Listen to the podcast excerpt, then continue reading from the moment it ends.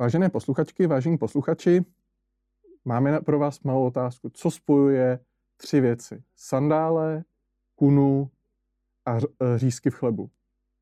Většina z vás si určitě představí Chorvatsko. Chorvatsko z téhleté trojici nicméně od příštího roku vypustí jednu z těch uh, tří proměných a to bude ta kuna. Chorvatsko, nejmladší členský stát Evropské unie od roku 2023, totiž přechází na euro, to znamená, to malé chlupaté zvířátko budeme nacházet právě na euromincích. Na druhé straně Česká republika, která je v Evropské unii od roku 2004, to znamená mnohem déle, tak stále euro je v nedohlednu a nevypadá to ani na nějakou politickou dohodu na tom, kdybychom k euru přistoupili. Naším dnešním hostem proto bude uh, pan Luděk Niedermayer, který od roku 1996 byl členem bankovní rady České národní banky a potom od roku 2002 viceguvernér České národní banky. Zároveň, abychom měli nějaký oslý můstek evropskému právu, tak od roku 2014 je člen Evropského parlamentu, konkrétně hospodářského a měnového výboru. To znamená, je to člověk, který poměrně jasně může vyprávět o tom, proč euro eh, je důležité a proč euro je důležité i zejména pro Českou republiku.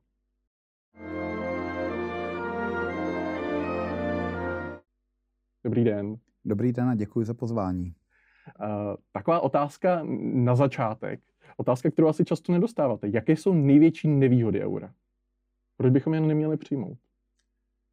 Samozřejmě je to určitá spra- eh, ztráta možnosti rozhodovat se. Přece jenom ta měnová politika skýtá určitou možnost eh, ovlivnit hospodářství země, reagovat na nějaké problémy a také vlastně tím existuje určitá hypotetická šance se uchránit před tím, že ti ostatní udělají nějakou závažnou a velmi nákladnou chybu.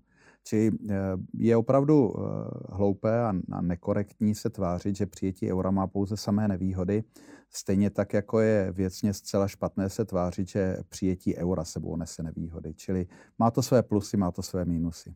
Když byste chtěl někoho přemlouvat, aby jsme euro nepřijali, co byl pro vás jako ekonoma takový nejsilnější argument?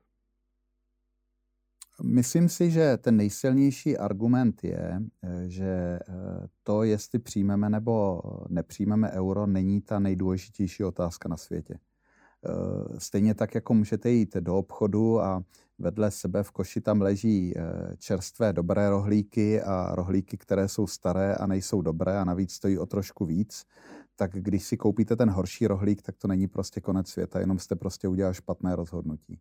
Čili eh, samozřejmě v případě každé země je to jiné, ale vždycky je nejlepší přijmout to nejlepší rozhodnutí, které se nejvíc hodí pro charakter té země, charakter té situace. A, já si myslím, že teda eh, u nás v případě České republiky to je opravdu eh, přijetí eura. A ta charakteristika České republiky, která by nás třeba odlišovala od někoho jiného, co je pro nás to nejlepší zase na druhou straně pro přijetí eura? No to je právě, myslím si, eh, jádro eh, toho problému, který mě do určité míry frustruje, protože my často vedeme takové ty obecné diskuze o tom, jestli ta nezávislá měnová politika je skvělá nebo jestli není možná tak skvělá, jestli budeme dělat líp než ten Frankfurt nebo hůř než ten Frankfurt. Ale my se tady bavíme o konkrétní České republice. Tak první věc, na kterou se můžeme podívat, je ta, eh, je ta geografie. Mm-hmm. My jsme vlastně v centru v centru centrální Evropy a eh, kromě eh, Polska jsme obkroužení zeměmi, které eh, euro přijali. Co je ještě významnější, je, že naše ekonomika je po desetiletí a stále více pevně spojená nejenom s ekonomikou Evropské unie, ale zejména s ekonomikou Německa. To znamená, pro nás diskuze o přijetí eura je něco jiného, než by byla tahle diskuze třeba pro Švédsko, které má jinou geografii a hlavně má úplně jinou ekonomiku. Takže ten můj poměrně silný názor na to, že je to ta lepší varianta. Není to určitě o tom, že když to neuděláme, tak eh, to bude katastrofa. Když to uděláme, tak najednou zde bude ráj na zemi. To tak v žádném případě není, ale ten můj názor, že je to prostě ta lepší z těch dvou variant, vychází právě z té konkrétní situace české eh, ekonomiky. Mm-hmm. To znamená otevřená exportní ekonomika a k tomu, k tomu teda ta geografie, kdy s výjimkou Polska, které má svůj vlastní zlotý, to znamená, stejně bychom tam směňovali uh, naše, naše peníze za, za polské peníze, tak eh, je to, je to ta geografie. Může nějakým způsobem třeba i posílit Česká republika nejenom, nejenom po té ekonomické stránce, ale v té politické úrovni to, že by byla součástí eurozóny? Ta politická dimenze to je taky část té rovnice rozhodování. Zase u nás je to vnímáno jako negativum, ten vstup do eurozóny. Zejména Andrej Babiš eh, se na tom hodně profiloval, protože říkal, my budeme muset vstoupit do projektu, jako je bankovní unie, zapojíme se do toho evropského podpůrného nebo záchranného mechanismu SM a to jsou samé nevýhody. Zaprvé já si myslím, že eh, tyto jeho nevýhody jsou fakticky ekonomicky spíše výhody, ale hlavně je tam ta politická dimenze, protože viděli jsme to eh, v době třeba eh, té minulé ekonomické krize. Ty země eurozóny chtě či nechtě musí držet trochu víc při sobě. A ten dnešní svět, a vidíme to třeba dneska, když právě eskaluje rusko-ukrajinská krize, ten, v tom světě jsou hrozby, které ani ti nejsilnější neumí vyřešit sami. Čili vlastně zapojení se do nějakého silného kooperativního společného mechanismu je podle mě spíše výhoda než, než nevýhoda. Uh-huh. Zmiňoval jste, že ty státy musí držet více při sobě. To je také často pokládáno jako určitá nevýhoda mhm. vstupu do eurozóny. Eh, nejčastěji se setkáme s argumenty, že budeme muset, že budeme mít euro, tak budeme muset doplácet na, na zadlužené eh, jižní státy, mm. jako je Itálie, Řecko. Eh, poměrně hodně se s tím strašilo, zejména s tím řeckým scénářem. Je tohleto něco, co je reálné, nebo, nebo, nebo, nebo to vlastně stojí, stojí mimo? Opět z hodou okolností bavíme se v době, kdy eh, Řecko je už velmi blízko okamžiku, kdy nebude potřebovat žádnou pomoc od ostatních zemí eurozóny, protože své dluhy, jako všichni ostatní, si bude, bude financovat samo. A já tady neslyším eh, nějaká velká vyhlášení těch, kteří měli jasno v tom, že Řekové nikdy své úvěry nesplatí, že se mýlili a neslyším ani ani určité zpytování těch, kteří říkali, že ta situace není řešitelná jinak než vystoupením Řecka, eh, Řecka z eurozóny. Či to jenom taková eh, poznámka na, eh, na kraj. Ale bez ohledu na to, jestli máme euro hmm. nebo ne, naše prosperita stojí na prosperitě Evropské unie. Konec konců viděli jsme to v té minulé eh, krizi roku 2008-2009 a i během eh, pandemie. Vlastně ta naše ekonomika eh, těmi krizemi prošla víc poškozená než celá řada jiných zemí. A to přesto, že jsme měli k dispozici měnovou politiku, která by teoreticky mohla nějaké krize, které v zemi nastanou a které jsou specifické, řešit. Takže já bych vůbec neřekl, že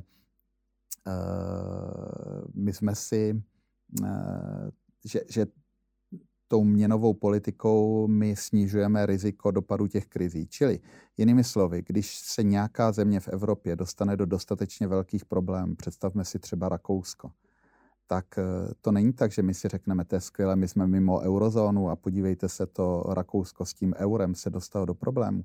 Ale eh, ten problém toho Rakouska bude problém nás, protože s Rakouskem máme intenzivní obchod. Jezdí nám tam eh, pracovat naši lidé, takže jinými slovy, když tam se... jezdíme lyžovat. Třeba. Když se kdekoliv v Evropě stane něco dostatečně závaz, závažného, tak to ohrožuje celý ten společný trh. A my jsme součástí toho společného trhu, ať už platíme eurem nebo ne.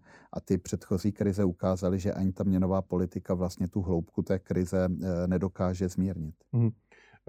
Pro Čechy podle mě je poměrně eh, srozumitelné si srovnávat situaci u nás a na Slovensku. Slovensko euro má. Řada autorů, ekonomů říká, že vlastně Slovensku se třeba euro nevyplatilo. Zase řada jiných tvrdí, že vlastně euro vedlo k tomu, že Slovensko zbohatlo, což jsou dva protichudné názory. A jak se třeba na toto problematiku díváte vy? Eh, to se dá, ta minulost se dá verifikovat na datech a myslím si, že hmm. Slovensko je bez sporu obrovský ekonomický úspěch. A to i přesto, že politicky Slovensko nezažívalo dobrá léta během vlády eh, premiéra Fica. Mm. Vyvrcholilo to pak vlastně takovými tragickými jevy, jako vlastně vraždou eh, žurnalistů pana Kuciaka a jeho snoubenky. Eh, a přesto ten ekonomický vývoj, výkon tam byl velký. Samozřejmě nebylo to zdaleka jenom způsobené eurem. Velkou roli v tom hrálo to, že jednou v těch minulých dekádách mělo Slovensko ekonomicky velmi kompetentní vládu, mm. premiéra Zurindy a ministra financí Mikloše a provedlo jako velmi dobré reformy, ale samozřejmě to euro tam hrálo velkou roli z hlediska atraktivity přílivu zahraničního kapitálu, protože pro ty firmy je eh, ekonomicky eh, snažší rozhodování postavit eh, továrnu v, v zemi eurozóny, protože tam mají přece jenom pod kontrolou celou řadu proměných. Zatímco když staví tu továrnu v zemi, ve které je plovoucí kurz, tak eh, například se mnohem hůř odhaduje, jaké mzdy v té továrně budou platit, protože eh, ten výsledek je daný růstem mest krát změnou eh, směného kurze. Čili já neznám moc ekonomů, kteří by jakkoliv spochybňovali, že výkon slovenské ekonomiky byl opravdu dobrý hmm. a před lety já dokonce, u nás, faktem je, že u nás někoho najdete samozřejmě, ale ty odhady, které se snaží ekonomové dělat o nějakém dlouhodobém efektu, hovořili řádově o půl procentu HDP hmm. ročně, což nezní jako nějak eh, dramaticky, ale v případě České republiky, jestli tak rychle počítám, by to vlastně bylo nějakých 30 eh, miliard korun přidané hodnoty hmm. každý rok. No a když to pronásobíte nějakými deseti lety, tak ten efekt je docela velký. Či Slovensko je success story a je také success story z hlediska vnímání. Vlastně donedávna, než eh, tam došlo teďka opravdu k velmi eh, složitému politickému vývoji, eh, byla na Slovensku velmi silně přijímána pro západní orientaci. Její součástí také bylo členství v eurozóně a na mhm. Slovensku je euro velmi populární. Mm. Když se vrátíme zpátky možná k Řecku a některým jiným jižním státům, občas se objevuje kritika zase z jiného úhlu pohledu, že maastrichtská kritéria jsou sice pěkná, aby, aby členský stát vstoupil do eurozóny, nicméně ta maastrichtská kritéria jsou kontrolována a e, vymáhána reálně před tím vstupem a následně e, je to mnohem složitější, byť e, zejména po té, po té krizi v roce 2009 se tedy objevilo několik nástrojů, které umožňují sankcionovat ty členské mhm. státy, ale zase ve chvíli, kdy máme předložený členský stát, tak ukládání mu pokud, na které se musí půjčovat, je, je trošku začarovaný kruh. Že třeba váš pohled na, na maastrichtská kritéria, respektive jejich vymáhání do těch, eh, v těch následujících letech? Eh, jak jste správně řekl, ta maastrichtská kritéria jsou opravdu tou vstupní branou, ale poté už při vzniku eurozóny tehdy německý minister financí Theo Weigl prosadil, eh, prosadil vlastně určitý náznak fiskálních pravidel. Hmm. Tam ten jako neustálý 3% deficit a Eh, akorát problémem těch pravidel bylo, že oni vznikali v době, kdy politici byli přesvědčení, že dostatečnou sankcí bude, když nějaká země dostane třeba vytýkací dopis a že to jí mhm. probere a začne dělat ty správné věci. No od té doby se ten svět jako hrozně posunul. To takový ten hezký mem, eh, jsme znepokojeni vývojem. No ono, i kdyby v tom dopise bylo něco ostřejšího, tak eh, ono posléze z té situace, kdy se měl politik zastydět a začít dělat ty správné věci, se to dostalo do situace, kdy on se tím eh, dopisem začal chlubit před svými voliči hmm. a říkal, a o to méně já udělám to, co eh, oni po mně chtějí, protože já jsem ten suverén a já to dělám pro vás. Hmm. Já zadlužuju ten stát pro vás, což je trochu perverzní hmm. tedy pohled. Ale eh, opravdu došlo pak ke krizi toho paktu stability a, a růstu ta krize vyvrcholila tím, kdy, když vlastně měli se dostat do nějakého toho sankčního režimu Francie a Německo, hmm. tak, tak došlo k nějaké předefinici toho paktu a byla to tak hluboká frustrace, spojená také vlastně s tím případem eh, toho Řecka, které se dostalo na tu dráhu velmi vysokého dluhu a, hmm. a ono to vybuchlo v tom roce 2008-2009, že vlastně došlo eh, se souhlasem všech členských zemí eh, Evropské unie k výraznému zpřísnění těch pravidel. Hmm. A ty pravidla opravdu z ekonomického hlediska, jsou to ty tupeky, sixpacky, fiskální kompakty a tak hmm. dále, ty pravidla by opravdu v, dobře, v dobré míře a docela dobře nadizajnované a je třeba říct, že většina zemí je i docela slušně dodržovala, ale přesto eh, se nyní vede vážná diskuze o jejich změně a to ne kvůli tomu, že by se měly zmírnit, ale právě kvůli tomu, že se ukázalo, že v takových těch krizových momentech, jako byl rok 2009 a cesta z té z té recese způsobené globální finanční a ekonomickou krizi nyní po pandemii. Ty pravidla v těchto momentech, protože stojí na velmi sofistikované ekonomické konstrukci, prostě nedávají ta vodítka. Hmm. A v takových situacích může dojít opravdu k velmi výraznému uklouznutí fiskální politiky, čili já bych řekl, že nyní jsme možná týdny, možná měsíce předtím, než Evropská komise navrhne nová, ta, ta nová pravidla. A bude o nich zřejmě velmi ostrá politická diskuze, protože eh, každá ta část toho kempu z toho bude očekávat mhm. něco trochu jiného.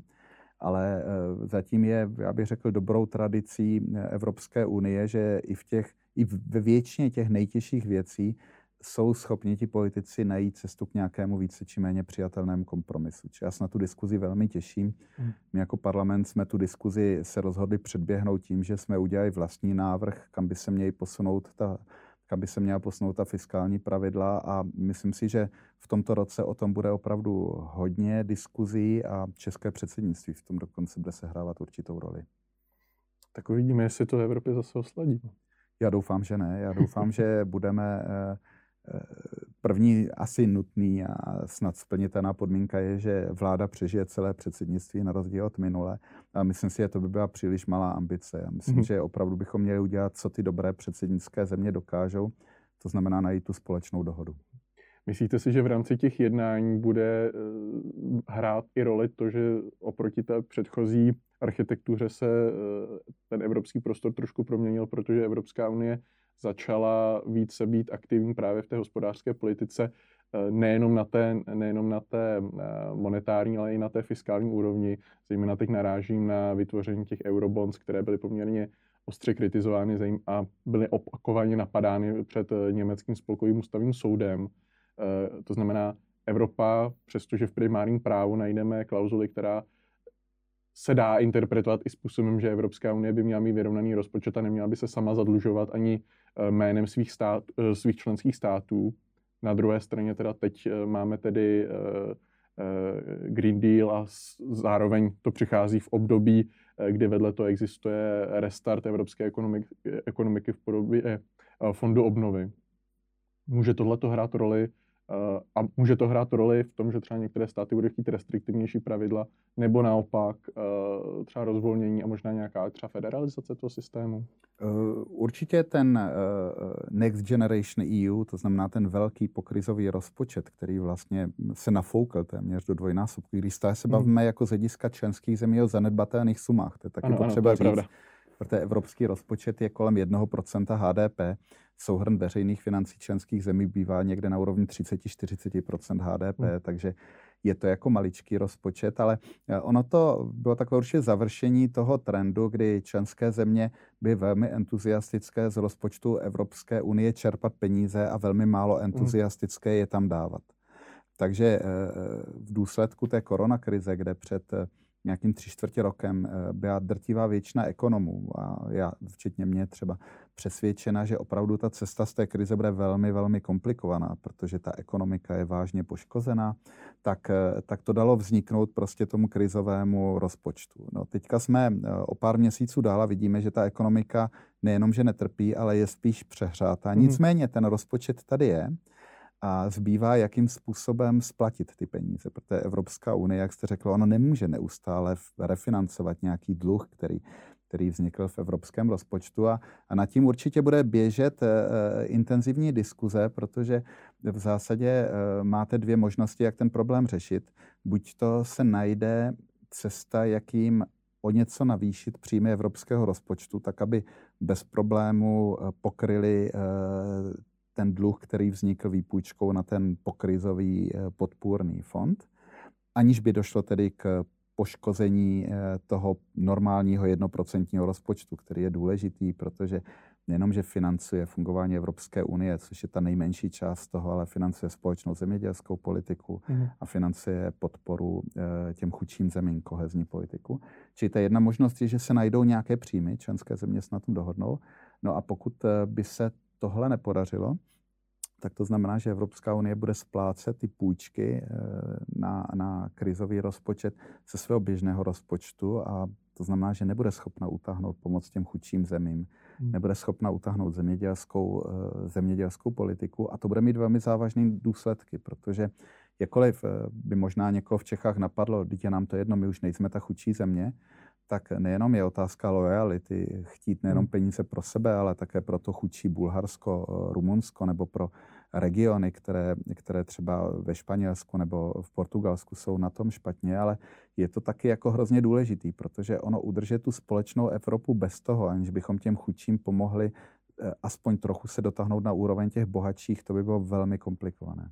Je podle vás česká ekonomika a v současné chvíli tedy rozpočet, eh, odpověď asi bude jasná, připravená na to, že by Česká republika byla plátce do rozpočtu? Určitě nejsme. Naštěstí v Evropské unii je takový ten princip, že já bych neměl říkat, že je to jako Titanic, ale, ale je to prostě hodně velká loď a i když začnete točit tím kormidlem, tak ono to dlouho trvá, než se, než to otočí. Či máme, vlastně... máme čtyři komíny? Eh, no, to bychom se dostali ke klimatu. My těch komínů máme asi víc, než by bylo jako potřeba, ale, eh, ale eh, už vlastně v tomto období my těžíme z toho, že ty peníze se těm chudším zemím vypínají pouze postupně. Hmm. A myslím si, že to bude i tak dál a, a vlastně čím dál tím větší tlak je na tom, aby to eh, alokování těch peněz neprobíhalo po těch zemích a po regionech. Mm-hmm. A myslím si, že je perfektně v pořádku, aby regiony jako Praha nebo možná i Jižní Morava, já jsem Brňák, tak to hodně sleduji, jsou bohaté regiony, aby mm-hmm. jednoho dne opravdu a jednoho dne brzy ty peníze nedostávaly. Za to uh, místům, jako je Ostravsko, Karlovarsko, Ústí, Ústecko, uh, mm-hmm. by bylo fajn, kdyby ta Evropská unie ty peníze poskytovala.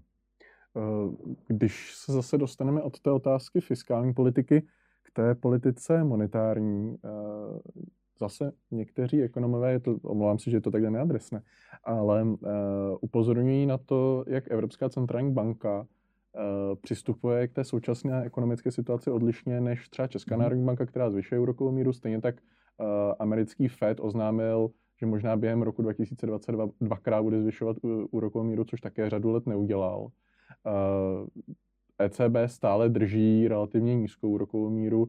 Eh, jak si tohle vysvětlete? Já myslím, že to není ani tak otázka vstupu do eurozóny, je to otázka, jaká je ta správná měnová politika eh, v této situaci. A opravdu vidíme, že jak Fed, tak ECB drží sazby blízko nule, zatímco naše sazby se vydaly velmi rychle nahoru v reakci, eh, v reakci na, na inflaci.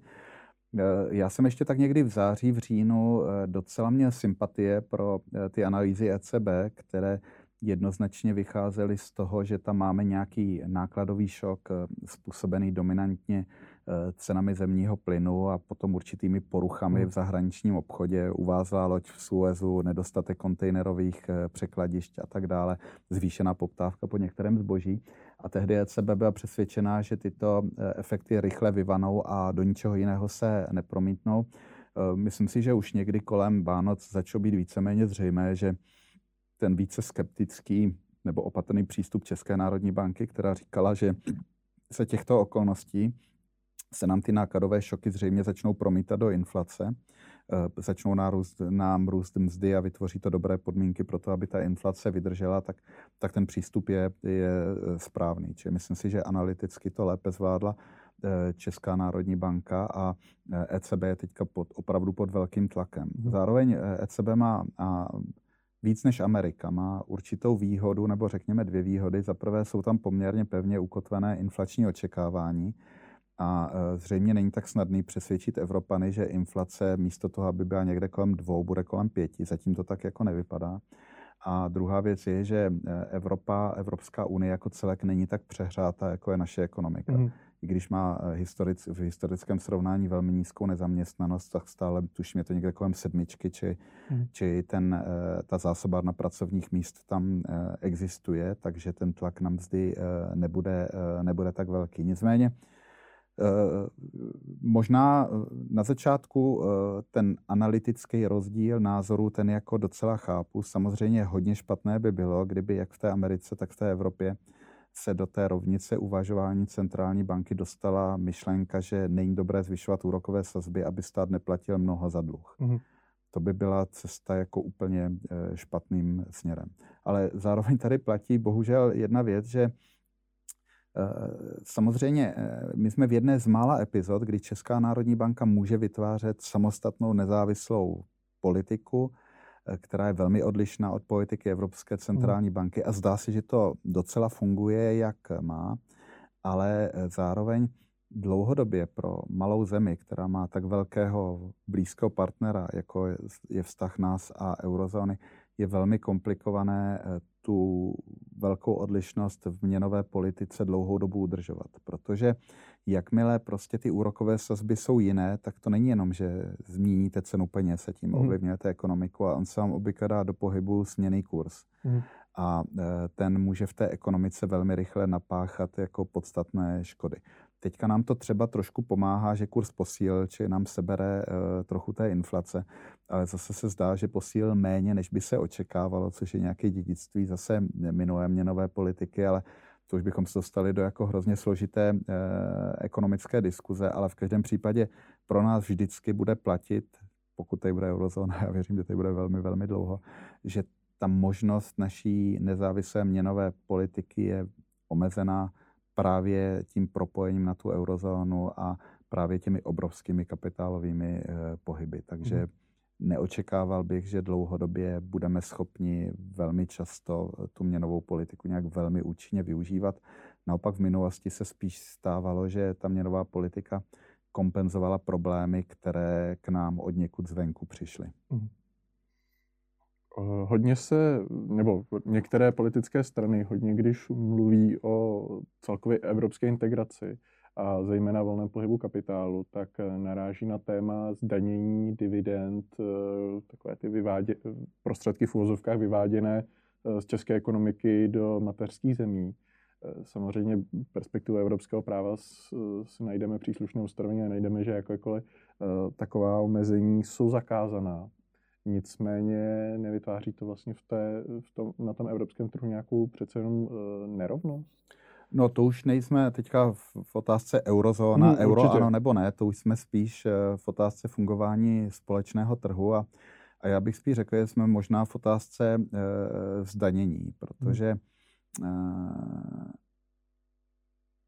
problém e, s efektivním výběrem daní tady byl před pandemií, byl tady před minulou ekonomickou krizí, ale ten problém je čím dál tím bolestivější, hmm. protože i z té pandemie se země proberou, eh, se vyhrabou s velmi vysokým podílem dluhu a eh, pravděpodobně nás teďka čeká také období s vyššími úrokovými sazbami, takže ten stát bude potřebovat každou korunu nebo každý cent na to, aby ty peníze, eh, aby ten rozpočet byl schopný dobře fungovat. A pokud se někde nedaří úplně vybírat eh, daně, tak eh, z toho vznikne, vzniká nějaký problém. A tím se dostávám vlastně k tomu problému, o kterým jste vymluvil, protože jednou si myslím z důležitých vlastností eh, současného daňového systému je koncept, který podle mého názoru je ekonomicky už možná 50-100 let mrtvý. A to je koncept, že zdanění kapitálu má být výrazně menší, mm-hmm než jiné daně, zejména zdanění třeba příjmů z práce.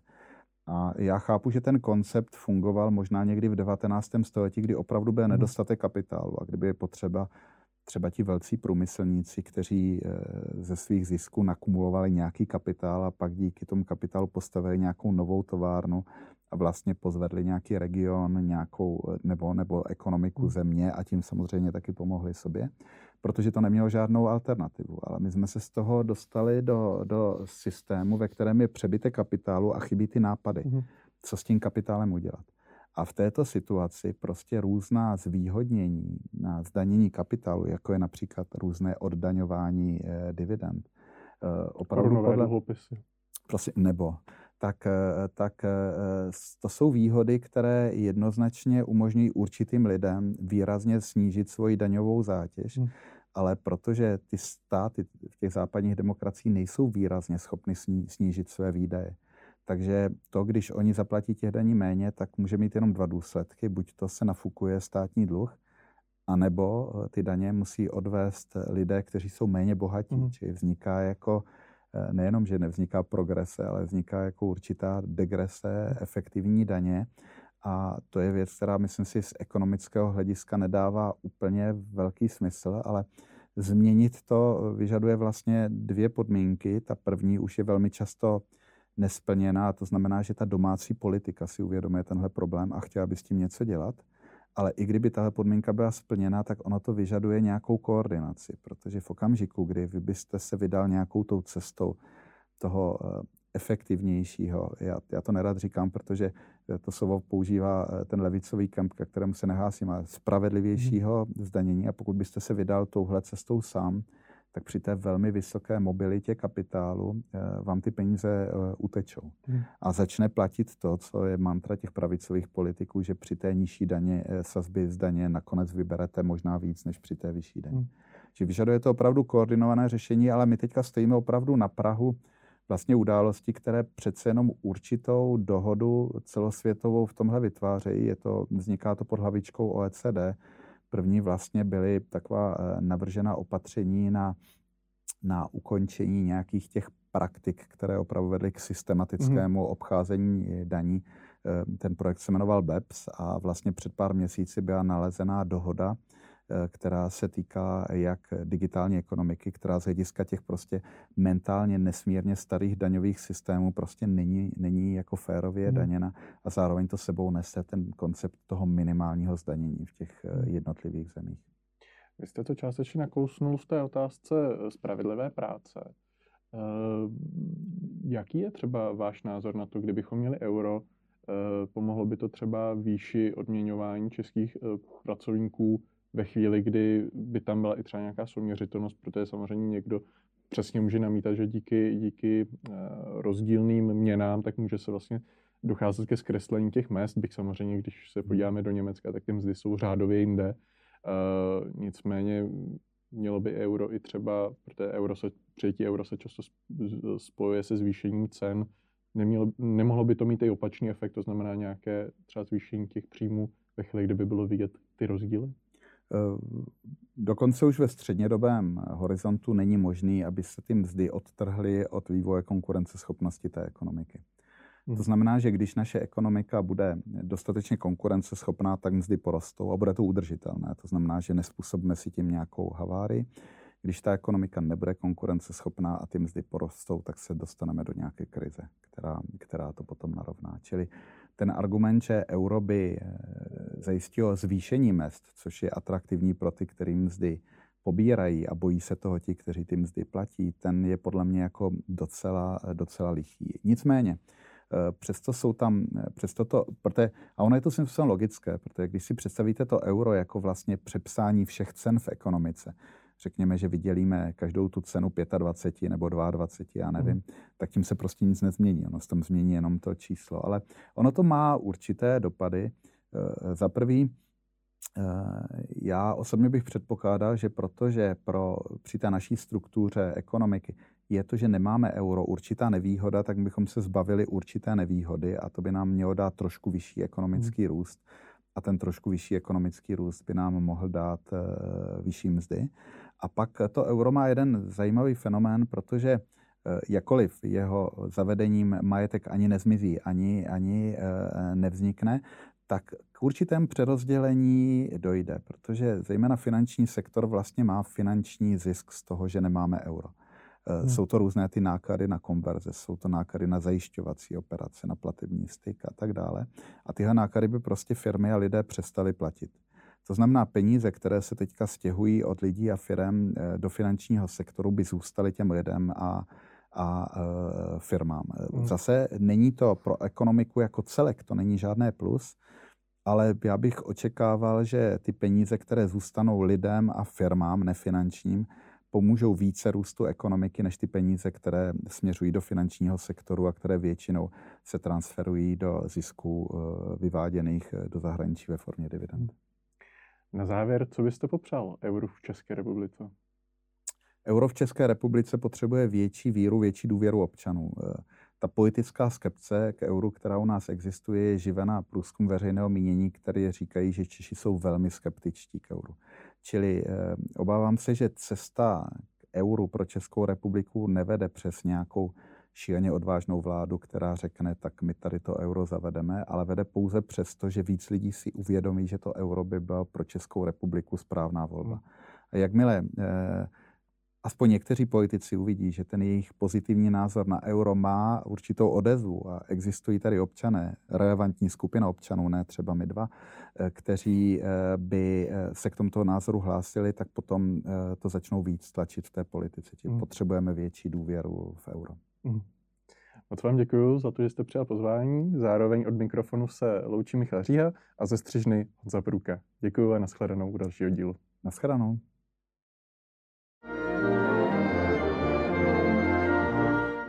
A pokud se vám dnešní díl líbil, tak určitě nám dejte dobrou recenzi. Doporučte nám svým kamarádům a známým a ohodnote nás na vašich podcastových aplikacích. A samozřejmě nezapomeňte kliknout na takový ten zvoneček, ať vám neunikne další díl našeho podcastu.